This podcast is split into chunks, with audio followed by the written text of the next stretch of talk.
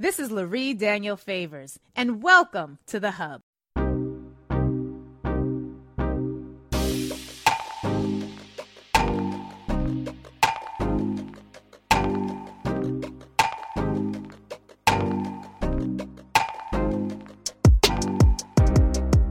Welcome back. Welcome back. You are listening to Lurie Daniel Favors on SiriusXM's Urban View, where talk empowers and becomes at medicine. Oh, Lord, I almost said be becomes medicine. That's just how committed I am to soul medicine, where talk empowers and becomes action. Darn it. It just so happens we're on Friday and it's Soul Medicine Friday. My tongue stay being colonized, y'all. I tell you, it's a it's a work in progress. It really is. Uh, but because it is Soul Medicine Friday, it is also time for us to uh, remember who we are and reconnect with the world around us in ways that are empowering and liberating. And of course, we have the amazing Lindsay Fauntleroy here to help us with that. She is a medicine maker, educator, and the author of In Our Element: Soul Medicine to Unleash Your Personal Power. Her approach to soul medicine emerges from over 15 years of clinical practice practice, her PhD studies of Indigenous and African diasporic psychology, and her commitment to community wellness. Lindsay, it is always such a pleasure to have you with us. Thank you for being here again today. Thank you so much, Lurie, for bringing me back. I got to be honest with you, it's, been rough. It's been a mm-hmm. rough couple of weeks.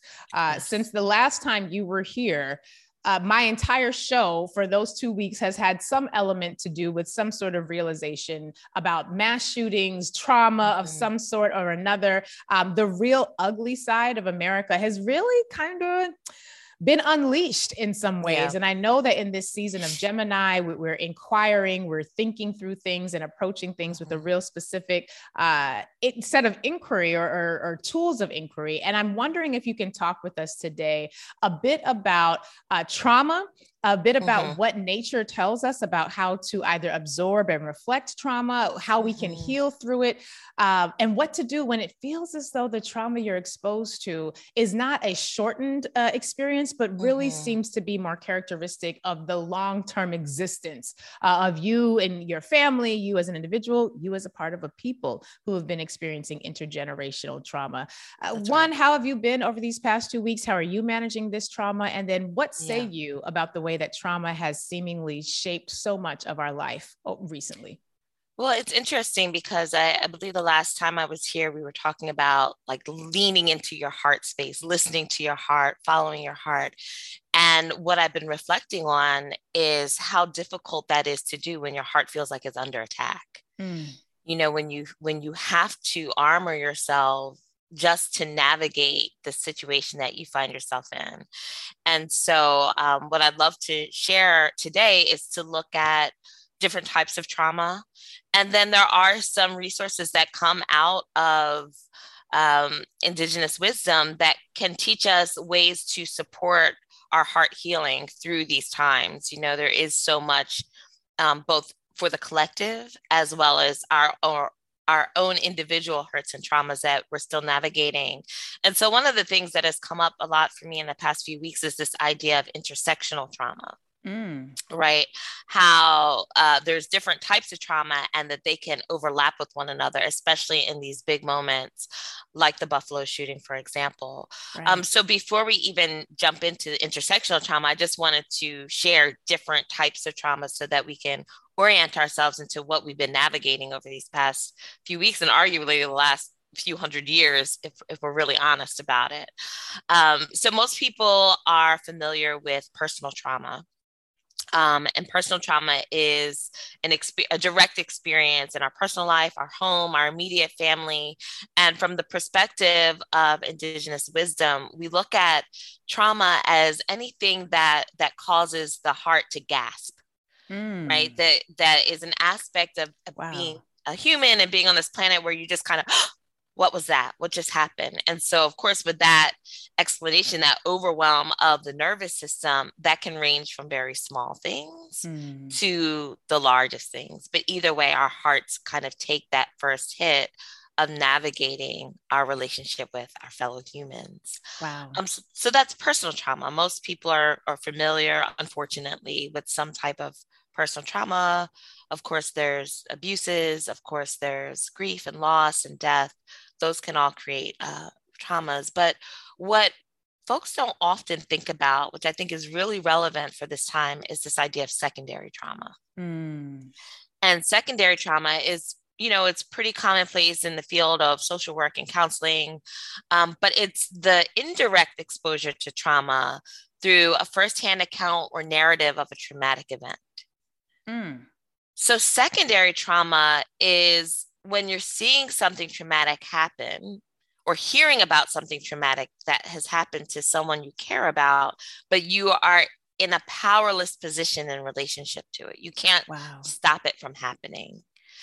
And so when we're watching videos of a shooter in Buffalo, hmm. when we're watching videos of a police officer with his knee on someone's neck, all of the and there these videos are they go viral, right? They spiral right. around we see them every time we open our phones, that creates secondary trauma. Mm. Because we're seeing the worst of humanity and we're powerless to do anything about it. And it reverberates through our nervous system. Mm. It triggers, in these specific examples, it triggers ancestral trauma. Ancestral trauma is the trauma that lives in our nervous system that is passed down intergenerationally. Is that the epigenetic uh, when we hear about epigenetics and being able to pass down harms and traumas or, or good things, it, doesn't just work in the negative, as I mm-hmm. understand. Right. Is that the same thing? That's wow. the same thing. Okay. And so when we see something, uh, you know, and, and we can think about in this country when we think about lynchings, for example. Who child? Yeah. So, you know, sorry, folks, this the soul medicine is going to be a little heavy today, but it, the hope is that we can start to bring some resources to support us through these times because it's it's pretty real out there. Yeah. And um, and we're, our hearts are needing the healing. So when we think about lynchings and we think about, um, you know, sorry for being graphic, but when we think about bodies being hung for others to see, mm. it's that trauma. It's that reminder of your powerlessness. It's that reminder that is part of the power dynamic and part of the cruelty and part of the inhumanity. You know, I wonder if the trauma becomes even more ex- extreme when we realize that those images of lynchings, for example, uh, weren't just they, they weren't just acts that people engaged in for them to look at they were also acts that people engaged in to enjoy right they, yeah. they derived pleasure out of this it was a part right. of their affirming uh, of their yes. own uh, uh, humanity as they defined it rooted in right. in what my one of my callers has me now calling white savagery uh, we used to call it white supremacy and i still do just to be clear but uh, mm-hmm. recognizing that white savagery uh, because it is savage. I mean, there is just nothing humane about it. It is absolutely mm-hmm. savage. But recognizing that perhaps not even that this horrible thing happened, but that it was a part of uh, another culture's way of affirming themselves because their vision of who they were was based on oppressing us. Does, does that have an ability to exacerbate the trauma that we would already experience at seeing just the image of that body or those bodies yeah. hanging in that way?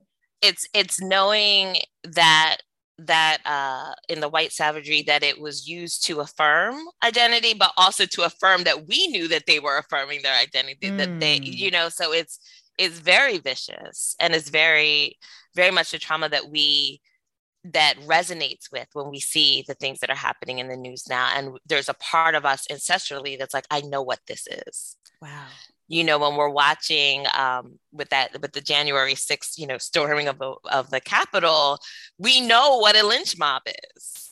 Ooh, girl, so hearing you say it, that after watching the hearings that started last night for the January 6th, you know, on right. Thursday they kicked off those hearings. Thinking about yes. that just sent chills down my spine because it's not just thinking about January 6th or January 6th. It's right. calling on that. No, we don't see that before. That we I know this in with. my bones. Mm. I know this in my bones, and that's that ancestral trauma. Wow. That's the part of us that it, it's passed down, and it says, "Okay, I know what this is." Yeah. Um, and so that can overlap with social or communal trauma. That is any trauma that's shared by uh, individuals in a shared circumstance. And then there's institutional trauma, which is the trauma that is inflicted by institutions through their mm. written or unwritten laws. Hmm. So now these hearings and how that plays out oh is going to possibly trigger this institutional trauma that we are carrying with us. So these are all overlapping traumas that we're trying to navigate. And it's not surprising that many of us are feeling outside of ourselves, are feeling depressed, are feeling anxiety, are feeling all of the things that come with trauma even though some of us might be looking at the news and looking and saying okay we we know this is par for the course for white savagery right? We know what this is. But our hearts hold it differently. Mm. so even though we might intellectually understand it we might intellectually expect it the impact that it has on our psyche on our nervous system um, it's still a trauma. Wow so, what do you say to people who say, "Well, I, I share these videos of of you know black people being beat up by the police to, to inform mm-hmm. the public," and and quite right. frankly, it, it is important to inform the public. We know that right. uh, uh, the world seeing similar videos of black people being hosed down in the '60s, but with dogs and and fire hoses, That's did right. a lot to change the world perception about America, and that in and of itself had a lot to do with some of the changes that we then saw. So there are some people who say, "Listen, I share these videos all day." Every day. That's part of my mm-hmm. contribution uh, to to helping to undo this to, to, to you know tear back the veil of secrecy. Uh, right. Uh, what what I mean, and I think there's a role for that. I just I've mm-hmm. now had to figure out how to set my phone so that these things don't automatically play. I'm, I'm trying to avoid them. What do you say to that tension? It's tough because you know there's a reason why some communities say never forget. Ooh. Right. You have to stay present to what you're up against, yeah. you know, because right. it is easy in the society to be lulled to sleep. You know, there's there's so much of society and media that is intentional about lulling people into a passive state of being. Mm. But I think my answer to that is is actually a story. There's a uh, in the wellness community, there's an author named Peter Levine who writes extensively about trauma and the trauma body. And actually, uh, uh, Resmaa Menakem, who has written the book My Grandmother's Hands. Mm-hmm. If you mm. haven't picked up that book, please do. He gives what, an what excellent. was the name of the author again? Um, Resmaa Menakem. Resmaa Menakem. Okay. Mm-hmm. Um, maybe we can include it in the show notes. He gives an excellent expose on racialized trauma in the US and how it impacts uh, the Black psyche as well as the white psyche. Wow. Um, but one of the stories that we, we hear in the, in the field of trauma therapy and trauma informed therapy, they give this example of a group of children that were kidnapped and they were kept underground. They were kept underground for 10 days. Um, and, and basically they were, you know, being tortured. And one of the one of the students, one of the, the children, was able to come up with a plan to dig them out hmm. of this essential grave. And so he was able to, you know, execute, he came up with a plan, he executed the plan, the children were able to escape. They did a study where 30 years later, they came back to talk to the children and to study how this, this traumatic event had impacted. And the only one who did not experience symptoms of PTSD or post traumatic stress disorder was the person who came up with a plan and executed it. What? The only one. And so for those of us who are watching the videos, who are sharing the videos, it's it's not so much for our nervous system. It's not so much what we're exposed to, but how do we respond to it? Because oh it's the God. lack of response that perpetuates the traumatic impact. Wait a minute. That's that's huge. Mind blowing. Yes. Because that means, Lindsay, when we are, are passive observers of the trauma, we are going to experience, if I'm following you correctly, we're going to experience uh, the worst of the post traumatic stress disorder that comes from that. But if we are actively resisting, if we are actively engaged, if we are, I don't know, organizing, doing something, mm-hmm. engaged in an active form of resistance, you mean that can actually have an impact on our ability to process that trauma so that it doesn't leave as strong of a long term impact? That's exactly right. Jesus. So it's what do you do with what you see? If you watch the videos and then you know, go back to making dinner and going about your daily business. And then the next day you're watching the video again. Your body is still holding that tension. Your body is still holding that oh shock and God. trauma. But if you shift so that you can see what's happening and craft a response, then that is going to impact your long the long-term impact of how it affects you. And i will say that when we're looking at this medicine and particularly the fire element in the east asian traditions um, when we're looking at the fire element we're not talking about a one size fits all response. It's not okay everybody write a letter to so and so it's not everybody organizing the street. It's, you know it's really about staying connected to your purpose your individual wow. purpose and how that contributes to all of community and all of humanity. You know, in the African mm. worldview, there is no individualism. You know, Girl, my purpose is. I've been talking about it all week. This American selfishness is anti-black. It's, anti-black. We don't do that. It's very much I am because we are. It's very much my unique purpose and my unique gifts are at service of a larger whole. And mm. so the mm. more I can stay connected to that, the better off I'll be in the long run. So when I see these things that are impacting the collective, it's a call for me to get clear on my purpose and wow. to step into it. And that is going to impact how much, not just how much the the trauma impacts my life, but what I pass down to future generations oh in terms God. of those epigenetics. So, you know, I sometimes I wonder if the people who were direct descendants from like a Harriet or a Denmark Vesey who, who helped to author one of the greatest rebellions that ended up being sold out um, and undermined, or uh, Toussaint Louverture, I wonder if their mm-hmm. descendants have a little bit more je ne sais quoi, um, gumption, a little bit more kick ass ability. Like, I don't know. I'm or resilience. If, or, or resilience. Yes. We because- think about that. Um, most folks who know me know that I am terrified of mice. But there's these studies that show that like um, if a pregnant, I, I think this stuff is fascinating. If a pregnant mouse eats peanut butter that has poison in it, right? Right. Their babies know not to eat that peanut butter. That's right. They pass down that resilience. So when we think about freedom fighters, when we think about rebel it's like what are we passing down? Don't eat that peanut butter. Go this way. This is how you respond to um, the traumas that we see. We're passing down that information as well wow. um, so we have you know that that's both a double-edged sword right? There's something right. beautiful in that and something painful in that as well. Right right. Oh my god you just gave me so much food for thought just right there because i'm like i got to resist more. But i, I but did i did i do enough resistance while i was pregnant so that my, my grandkids well, it's not a it's not a one time shop, so you know, I, I dare I say, Larry, I'm sure your children see you every day doing work for your community, so you are for sure passing that one. I need more resistance action. Got to make sure my great grands get enough of this of this rebellion. So, Lindsay, you know, it, it can sometimes feel to me, and I've been feeling this a lot. You know, we've gotten most people in my household right now have a therapist one or two of us right. is still waiting to find the therapist that's going to work for us. But you know, this which is a big step for me because I've been talking about everybody need a therapist for a long time, but took a long time to get therapists for the people in my household. So yes. we, we are getting therapy. You know, everyone I'm committed by the end of what I said by the end of uh, this month, we will have finalized our therapist appointments for now. Anyway, you can always change a therapist when you need to.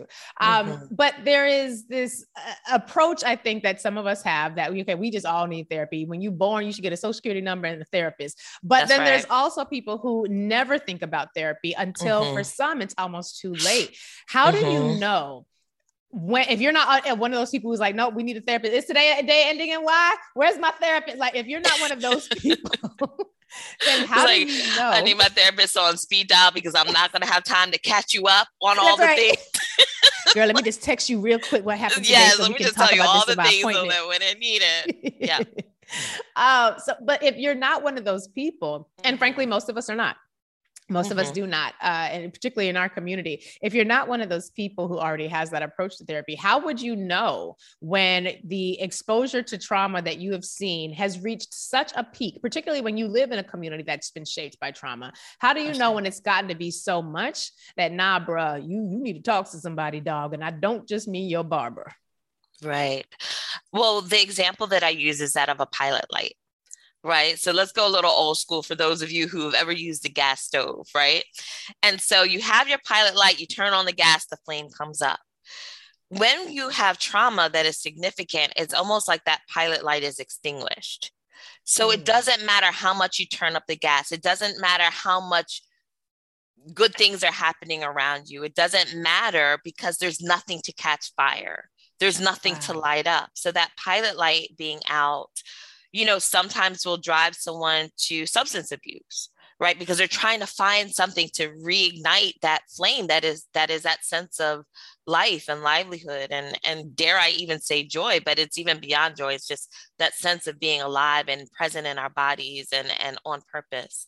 And so when that pilot light is out um, we can feel hopelessness we can feel depression um, we can feel sadness. Um, there's a few red flags that i uh, suggest that people look out for. And unfortunately, some of the red flags are so normalized that we think that's just how we are. Um, so I'm going to share them, um, share them now.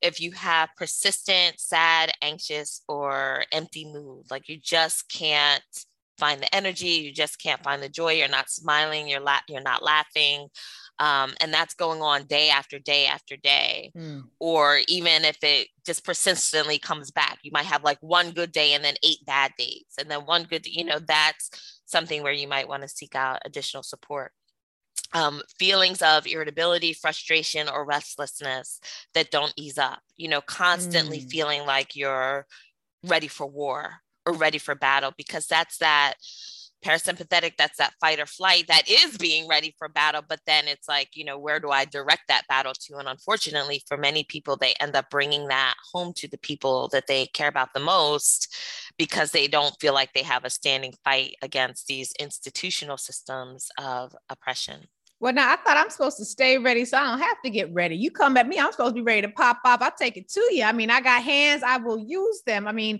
how am I supposed to stay ready so I don't have to get ready? When you talking about I need to perhaps not always be on 10. Is there a middle ground there? Because you know, for some of us, and I, have seen this both with the girls I've worked with, the young folks I've worked with. Mm-hmm. Um, you know, your range, the range of acceptable expression might be from zero to 10, but we stay on 13. Right. we just stay at that elevated space. How do I reconcile that with this cultural notion that says you got to be ready at any moment because they might always be ready to bring it to you? I would say your readiness has to be ready to respond, not necessarily ready to fight. Fight oh. might be oh. one response sure ah. but your readiness has to be you know they say they might say the way of the peaceful warrior right what what the heck does that mean i can be peaceful when you're you're fighting but it it is a different way of moving into struggle and into fight it's it's not coming from a place of blind rage hmm. but from a place of we would say the wood element a place of strategy and vision so yes, stay ready, but stay ready to respond, not necessarily ready to go into your impulsive, you mm. know, I'm, I'm ready, you know, the, the person at the counter can catch it. Well, the, the person at the counter is not really the one who needs to catch it, right? So, right. so that stay ready so you don't have to get ready. Sure, but what kind of readiness? The readiness to respond. Wow and to um, respond um, with wisdom i think right? not necessarily if your response is always you're gonna catch these hands well then that's probably gonna be why you're gonna caught a couple cases. Uh, might be right. why you it might be why your, your relationships might be falling apart. Mm, yes you know so, because okay. you know it's it's that right? And and again these are the places where bringing in some therapy you know i'm a big proponent of things like you know soul medicine whether it's flower essences acupuncture whatever are the things that are going to help to regulate your nervous system um, so that that readiness can be aligned with with some wisdom and some inner clarity and also align with your purpose mm, right? that's right. Um, some other signs uh, difficulty concentrating remembering or making decisions. That's one that people overlook all the time. It's you know that feeling of fuzziness um, changes in appetite unexplained, uh, weight changes, or definitely if there's any passive or active suicide ideation, definitely a, a time to seek out support. Um, and then just lack of pleasure in activities that you used to enjoy, another sign, you know, and I, I think with you know, we've got pandemics, we've got wars, we've got white savagery, we've got a lot of things that our hearts are trying to hold on to a sense of purpose and meaning and even love and connection. And so these are all signs where you can get support from mental health counselors, from wellness practitioners, and to prioritize your your internal well-being so that you can be ready to respond appropriately to the events that are happening are you seeing just even in your own practice and studies as it pertains to our community i mean our us and mm-hmm. when it comes to our community's openness to these types of practices are you seeing any shifts or any trends that would indicate that we are becoming more open to this you know I'm one of the the main uh, sponsors of, of this channel in that right now is betterhelp uh, an mm-hmm. organization where online therapy for example and i love that they're here on urban view because urban view is a is a place that has a significant portion of the american population um, that you know we necessarily ain't really feeling all this therapeutic talk all the time. That's one of the reasons right. for me the soul medicine segments are so important because culturally right. we have to break down this resistance to healing uh, this very important part of ourselves. Are, are you seeing any signs that indicate for you that our community as a whole is generally becoming a bit more open to this type of approach to healing? Definitely. I mean, I would say when I started doing this work 15 years ago and I would talk about flower essences or acupuncture, people kind of look at me like, what's that? That that sounds like some woo-woo stuff, or you know, you don't bring that, that over booga. here. I believe in God. And I'm like, it's medicine. I don't know what else to tell you.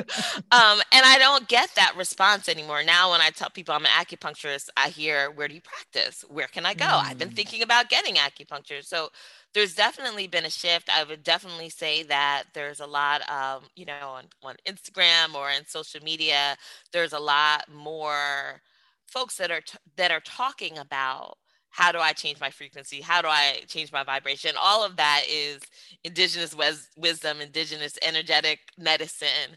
Um, so I do feel like there's increased receptivity, um, increased accessibility as well. Mm. You know, it used to be that the the alternative wellness space was very white dominated um, very classist and now you know there's there's places popping up all over where you can get things like community acupuncture, community healing, like you said, That's the right. online therapy. Yep. There's a really great app. Um, I like to plug uh, Liberate, which is a meditation oh, app yes. that is all uh, Black and Brown voices.